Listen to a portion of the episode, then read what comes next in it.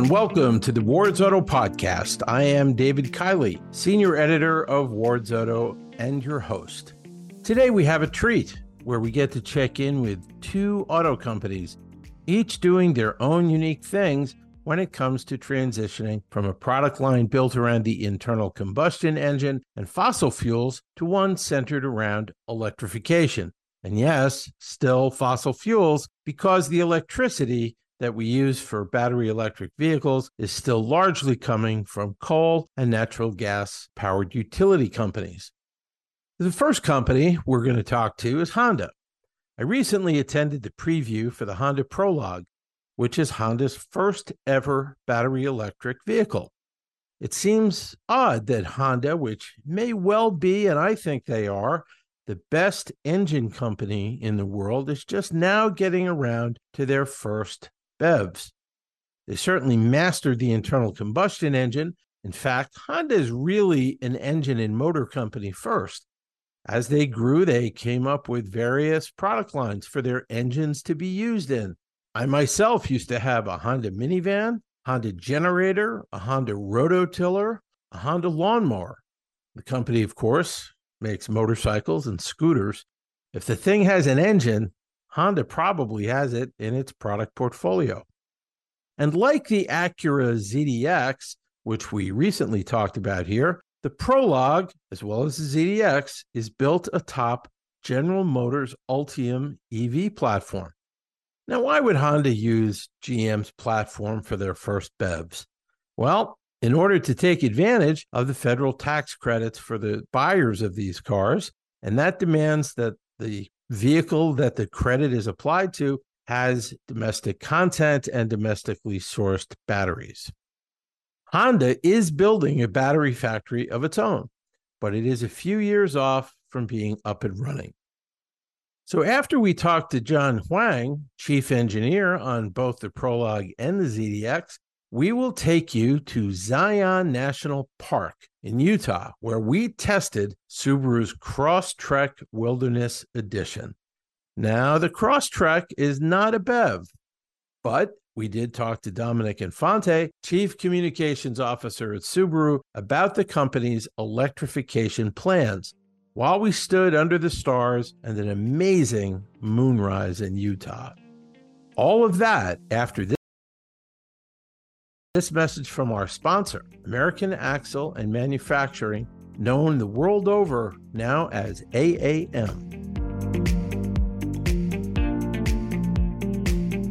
This podcast is brought to you by American Axle and Manufacturing. AAM is designing, engineering, and manufacturing award winning vehicle technologies to power a more sustainable future.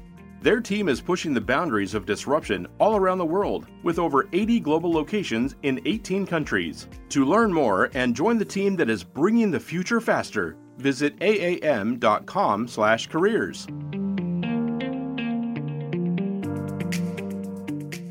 John Huang, chief engineer at Honda for both the Honda Prologue and Acura ZDX. Thanks for joining us. Thank you. So, talk to us a little bit, John, about the platform, the architecture of this vehicle, which is shared uh, with GM. It's on the GM Ultium platform. Can you just talk to our listeners a, a little bit about why this agreement, before we talk about the Prologue specifically, why this agreement was struck and why Honda is doing its first full BEV on GM's platform? I can't speak to the business background of that, but um, what I can share or what I can explain about or talk about is that you know this platform is it was really attractive to Honda because it's on a, a scale or size that really American customers are asking for. It's a, a large or mid-size SUV, form factor two rows, plenty of seating for five, great cargo space. So we really optimized that platform, and uh, it was really attractive to us. So we decided to work with them mm-hmm. on it. Can you share with us a little bit about the dynamics of working with a dev team at another rival automaker on, you know, what is a, a very important vehicle? Well, I guess I, I don't know if I call it a rivalry, but the I mean the fact is both companies sell cars in the same market, I guess. But really, when you put a collaboration together, and you have teams on both sides and their job is to execute a development, there's really I don't think there's any rivalry there because they both have the same goal, right? Mm-hmm. To launch an excellent product. So it really doesn't matter if I have a Honda badge or a GM badge, I think. So everybody has the same goal and it's a win-win for everyone. So I, I don't think there was ever any kind of like that kind of feeling. Um, and it was really great to work with them as somebody who worked at Honda for over 20 years to just kind of see a new way of developing, a new way of thinking about a car. Mm-hmm. And I hope they learned the same from us to kind of see a different way of thinking or a different way of developing a car. So it was fun. You know, we had a core team here assigned to Michigan. So we had people from Ohio and, and Japan that permanently moved here, and me too, including me. So we've been up here for uh, four years working mm-hmm. on it.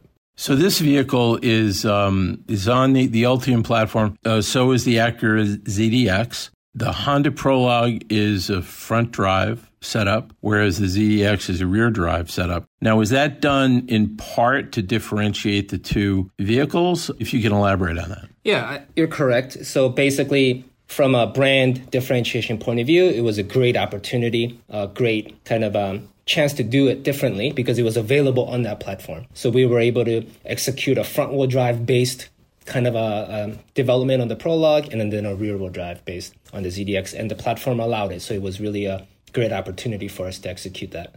And I think you talked too about the fact that Honda owners, you know, who have owned multiple Hondas are kind of used to and accustomed to the front drive setup of the of the internal combustion cars. Is, is that right? Yeah, correct. So we wanted to make a seamless or natural transition so they can understand the driving dynamics that it was more familiar. But on the Acura, we wanted more premium feeling, more premium dynamics. So rear wheel drive was really natural for us and a great opportunity to try it. And also the competitors are in that rear wheel drive space, so we wanted to be able to match that. So we talked during the preview a bit about sound, and this is an issue for every automaker because you don't have the growl of the internal combustion engine if that's what you're you're going for. What is the sound? We because we're we're here in Farmington Hills and we we just see a static display, so we're not driving the vehicle today. But is the sound that you're talking about feedback to the driver, or is the sound that you're talking about today the sound that pedestrians hear when the car is, is close by? Yeah, those are kind of two separate things. So the outside sound that a pedestrian would hear, that's an actual regulation, a requirement. Mm-hmm. So that is kind of controlled by that. Um, what Honda was kind of more focused on was the internal sound or the sounds for the driver. Mm-hmm. So we have two different kind of topics here. One is kind of just um, the driving sound or the feedback for the driver when they are driving the car, so they understand kind of the driving character or the speed or the um, kind of what the car is doing. So, in other words, we wanted to enhance just the natural motor sound with some sounds that gave feedback on the potential speed or how they're driving. So, we wanted to make sure that not just by looking at the speedometer, they also could hear kind of how they're driving and, and then what the car is doing for them. So that's one. And then the second one was also because it's an EV, the cars are very quiet. So we wanted to make sure that the audio, so for the music, that um, that we can really enhance it and and add value to that. That uh, normal. So even from a normal Bose or normal other audio system in an EV, you can hear more, you can pick up more. So it was really critical for us to make sure that there were no other buzzes or squeaks or rattles or even at low volume, the clarity and the performance of the audio was good. So those were new challenges or new opportunities for us to learn and experience. On the Prologue specifically, we work with our partners at Bose to make sure we can really execute a, a new level of EV level, EV capable Bose system mm-hmm. compared to a, other Hondas. The range for the Prologue is targeted uh, for the front drive setup, targeted for about 300 miles the Acura ZDX uh, targeting 325. I believe you said that's because they have a bigger battery pack. I'm just wondering. So was that sort of an intentional thing to again part of the differentiation between the two vehicles? But also, do you feel like what kind of research went into knowing whether or not 300 miles was kind of the magic number for Honda customers? Yeah, the good question. So we do have internal research or um, benchmarking, and we felt 300 was an acceptable or a good target for for the range anxiety to be not a factor in the deciding uh, mm-hmm. for a purchase. Okay. Yeah. And the all-wheel drive version will be targeting probably, I'm guessing, somewhere between 270 and 290 in there. It'll be in the high 200s, yeah, okay. for the all-wheel drive.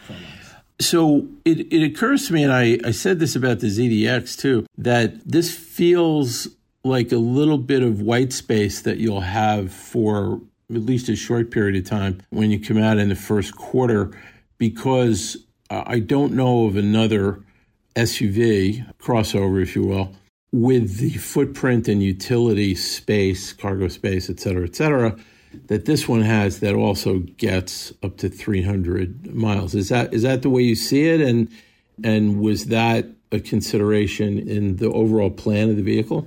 Yeah, absolutely, absolutely. Because um, kind of one of the attractions of partnering on the Ultium platform was that exact ability to target this space where you can get, you know, for for people in the industry, a D segment CUV for a family of five with all their stuff, mm-hmm. and still get 300. It's a perfect white space that you know not many are at. Mm-hmm. So we could really land in a unique value proposition for the customer. Yeah. So this vehicle is Honda's Honda brand's first all BEV. There've been some other companies, including your partner GM, who've been out for a bit with BEVs. Can you speak to why you know first quarter of 24 versus maybe a couple of years ago is Honda's first BEV? Like I don't want to say you're late to the party because I think the market is still developing in such a way that I don't think you can really be late if you're coming to market with you know the right kind of product. Yeah, I, I can't speak to the the strategies or implementation, but you know the the announcements we've made in the past, we're sticking with that and we're progressing. Um, the launch timing of these cars are appropriate for these models to make sure that the platform is mature and we're ramping at a, a cadence that allows for volume with quality. So yeah, I, I don't know about the other models, but I can say that uh, these cars are launching at the right time.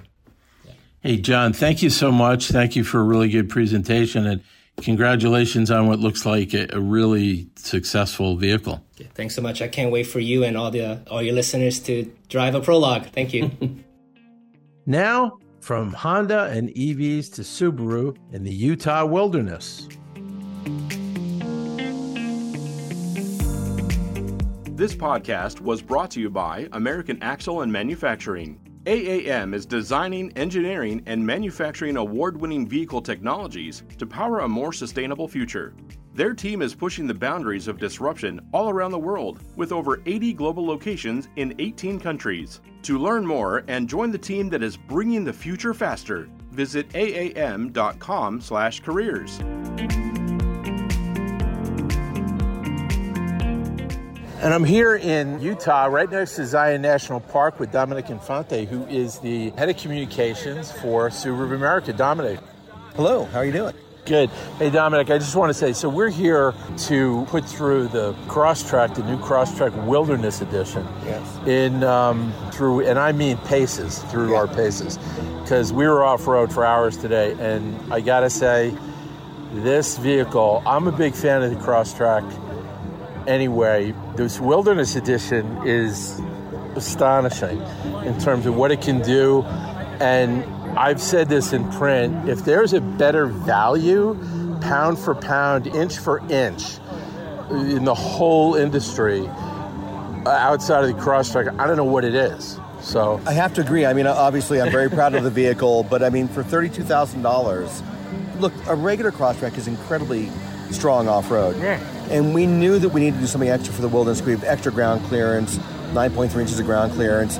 It's got it's got better suspension, different differentials, all these things that make it so much better off road. You've got off road tires and etc. Much more cheaply than you could actually do it if you were trying to modify the car yourself. So we had to go somewhere where we could actually show that off, so that it is better than a regular Crosstrek. And a regular Crosstrek's pretty good off road too, but but uh, something that was going to be dramatic and it could do that and felt like a wilderness product. But I think you hit the nail on the head for the money. It's very hard to approach a vehicle that is affordable and yet you would actually really want to own. You know, and I think that's what the Crosstrek does. You're like you're never embarrassed driving around in a Crosstrek. You're, you're, you're happy to have it. Looks cool. You know, looks fun. And this looks a bit more outrageous as well. Yeah. So it, we basically, I don't want to say we're geniuses. What we're doing, we followed our customers. Our customers were doing these mods. And we followed them. We're like, okay, what are they doing? They're really into this.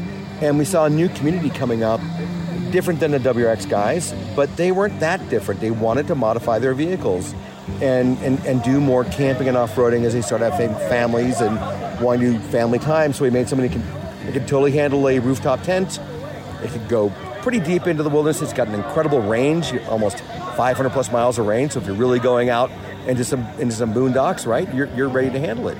So yeah, we're, we're excited. Our, our retailers are even more excited than, than we are because they know how well this is. We think this is going to do in, when it hits the market. Yeah. So I want to talk to you now. This car, we've been this whole series, we've been talking about going from ICE to electrification.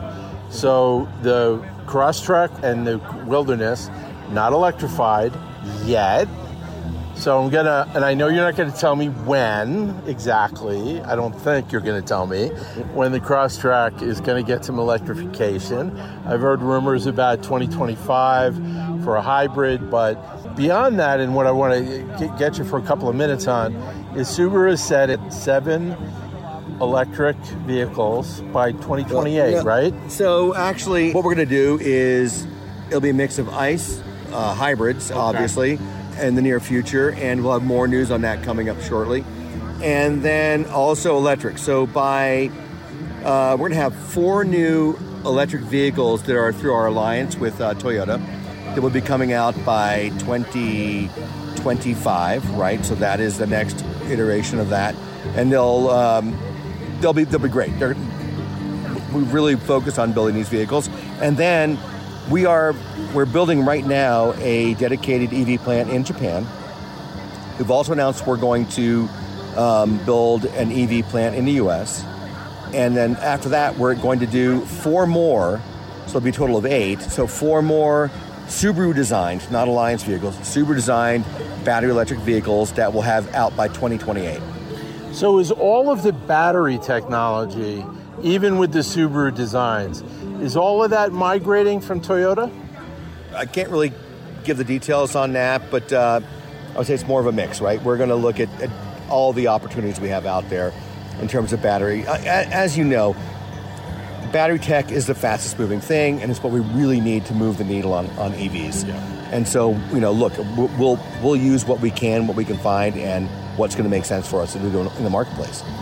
So let's talk a minute about your customers in the transition from internal combustion engine vehicles to electrified.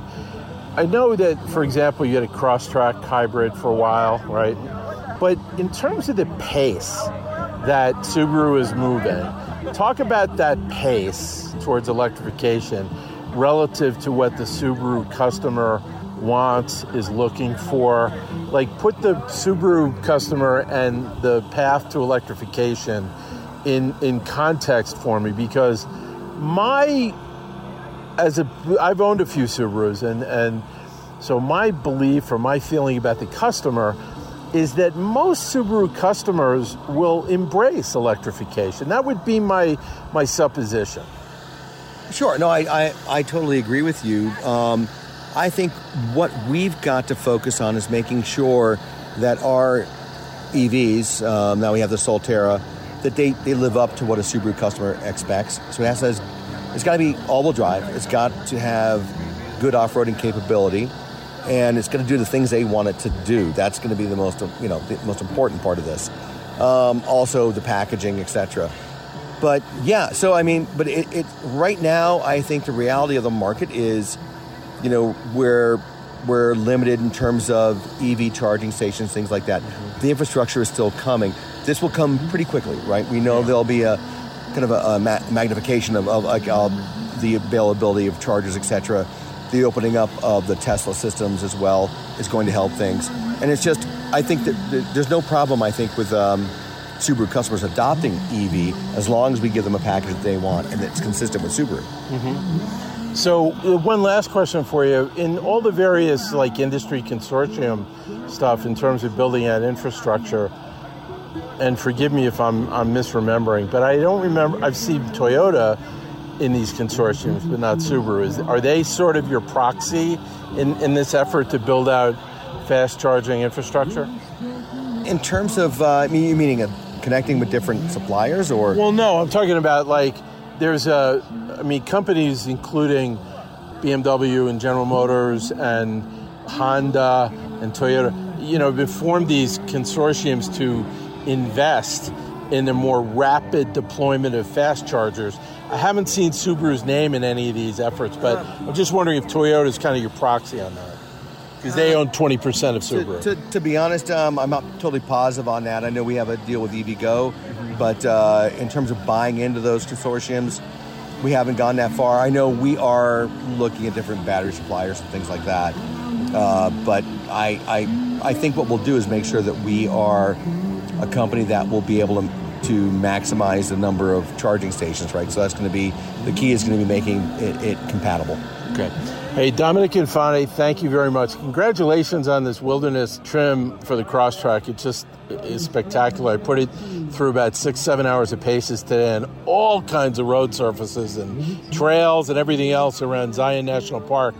And man, it is, it is, um, as I said earlier, pound for pound, I cannot think of a higher value vehicle than, than the Crosstrek line.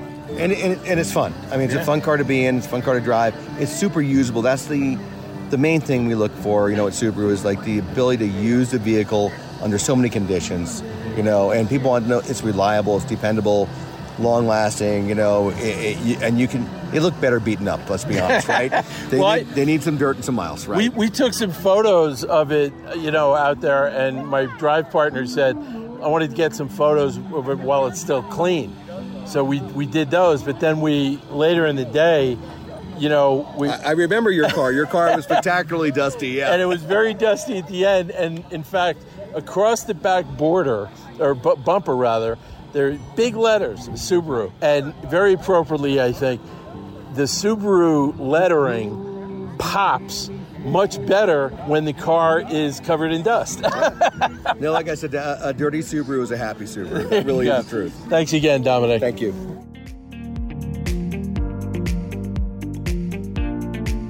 Thanks for joining us this week, and thank you to Honda's John Huang and Subaru's Dominic Infante. I hope you liked today's episode, and we hope you are subscribing to the Ward's Auto podcast. Remember, you can subscribe on any of your favorite platforms like Apple Podcasts or Spotify, but you can also play the podcast right off our website when you see any stories around a new episode. Just click into the graphic in the story that says Listen Now. Well, thanks to American Axle and Manufacturing too. I'm your host, David Kiley. Graham Mitchell is our engineer.